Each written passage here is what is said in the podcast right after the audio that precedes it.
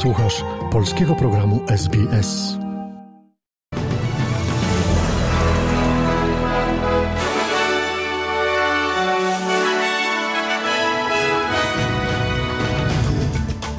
Dzień dobry, przy mikrofonie Dariusz Buchowiecki. Oto skrót najważniejszych doniesień w sobotę 6 sierpnia. Minister zdrowia Wiktorii opublikowała najnowsze dane na temat listy oczekujących na planowe operacje. Izraelska armia zbombardowała pozycje islamskich ekstremistów w strefie gazy. Trwa akcja gaśnicza dużego zakładu w miejscowości Osła na Dolnym Śląsku. A oto szczegóły rozpoczynamy od doniesień z Australii. Minister zdrowia Wiktorii, Marianne Thomas, opublikowała najnowsze dane na temat listy oczekujących na planowe operacje, które wcześniej były zawieszone z powodu trwającej pandemii koronawirusa. Dane pokazują, że w ostatnim kwartale zoperowano 41 468 osób, co stanowi wzrost o 48% w porównaniu z poprzednim kwartałem. Minister zdrowia Marian Thomas mówi, że czas oczekiwania na operację został skrócony. Lista oczekujących na planową operację w Wiktorii ustabilizowała się od poprzedniego kwartału i obecnie wynosi 87 275. To mniej niż w poprzednim kwartale. Wszystko to dzieje się w obliczu tego niesamowitego i ogromnego zapotrzebowania w systemie opieki zdrowotnej. Przechodzimy do doniesień ze świata. Co najmniej 10 osób nie żyje wskutek izraelskich nalotów na strefę gazy. Wczoraj wieczorem izraelska armia zbombardowała pozycje, które miały należeć do islamskich ekstremistów. W nalotach mieli zginąć także cywile. W odpowiedzi z gazy wystrzelono ponad 100 rakiet, a konflikt zaostrza się z każdą godziną.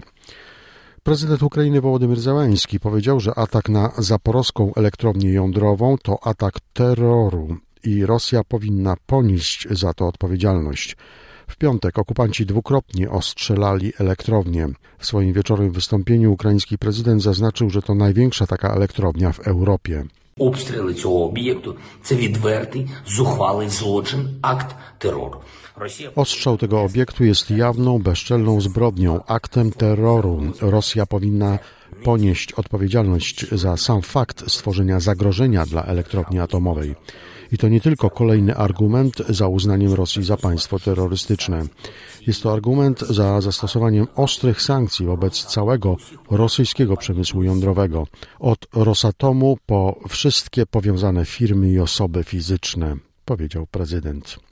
W Teksasie ława przysięgłych nakazała zwolennikowi teorii spiskowych Aleksowi Jonesowi zapłacić ponad 45 milionów dolarów odszkodowania za fałszywe stwierdzenia, że strzelanina w szkole podstawowej Sandy Hook była mystyfikacją.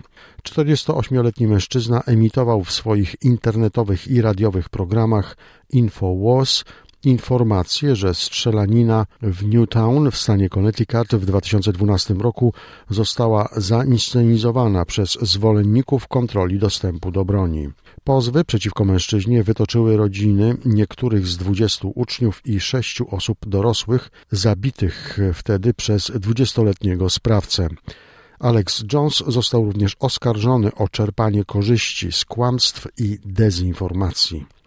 Doniesienia z Polski. Trwa akcja gaśnicza w miejscowości Osła na Dolnym Śląsku. Płonie tam zakład przetwórstwa tworzyw sztucznych, w którym wytwarzane są paliwa.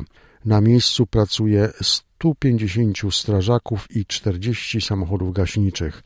80 osób ewakuowano. Nikt nie został ranny. Rząd polski zweryfikował rozwiązania wspierające ogrzewanie domów. Rada Ministrów przyjęła założenia do ustawy na jednorazowy dodatek bez progów dochodowych.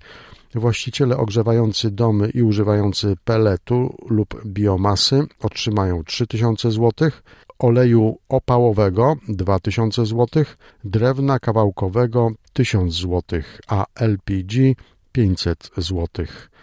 Warunkiem koniecznym do uzyskania dodatku jest potwierdzenie uzyskania wpisu lub zgłoszenia źródła ogrzewania do Centralnej Ewidencji Emisyjności Budynków. Czterech migrantów z Syrii zmierzających w kierunku polsko-niemieckiej granicy zatrzymali policjanci z Gubina w województwie lubuskim. Przewoził ich 24-letni Gruzin, któremu grozi teraz kara nawet trzech lat więzienia, poinformował rzecznik lubuskiej policji podinspektor Marcin Maludy. Było to czterech obywateli Syrii w wieku 16, 17 i 48 lat, a odpowiedzialnym za pomocnictwo w tym nielegalnym transporcie był 24-letni obywatel Gruzji. On został tymczasowo aresztowany właśnie za pomoc w organizacji nielegalnego przekroczenia granicy, najpierw słowacko-polskiej. To się udało, ale tutaj policjanci już nie pozwolili, aby te osoby przekroczyły granicę polsko-niemiecką. Czas na informację walutową. Kurs średni dolara australijskiego na dzień dzisiejszy wynosi 3 zł i 20 groszy. W przeliczeniu na dolara amerykańskiego wynosi 69 centów. Przegląd wiadomości przygotował i podał Państwu Dariusz Buchowiecki.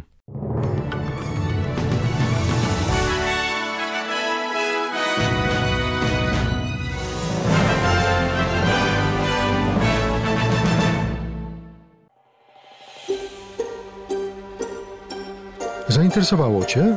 Chcesz usłyszeć więcej? Słuchaj nas na podcastach dostępnych w Apple Podcast, Google Podcast czy Spotify lub w jakimkolwiek innym, który używasz.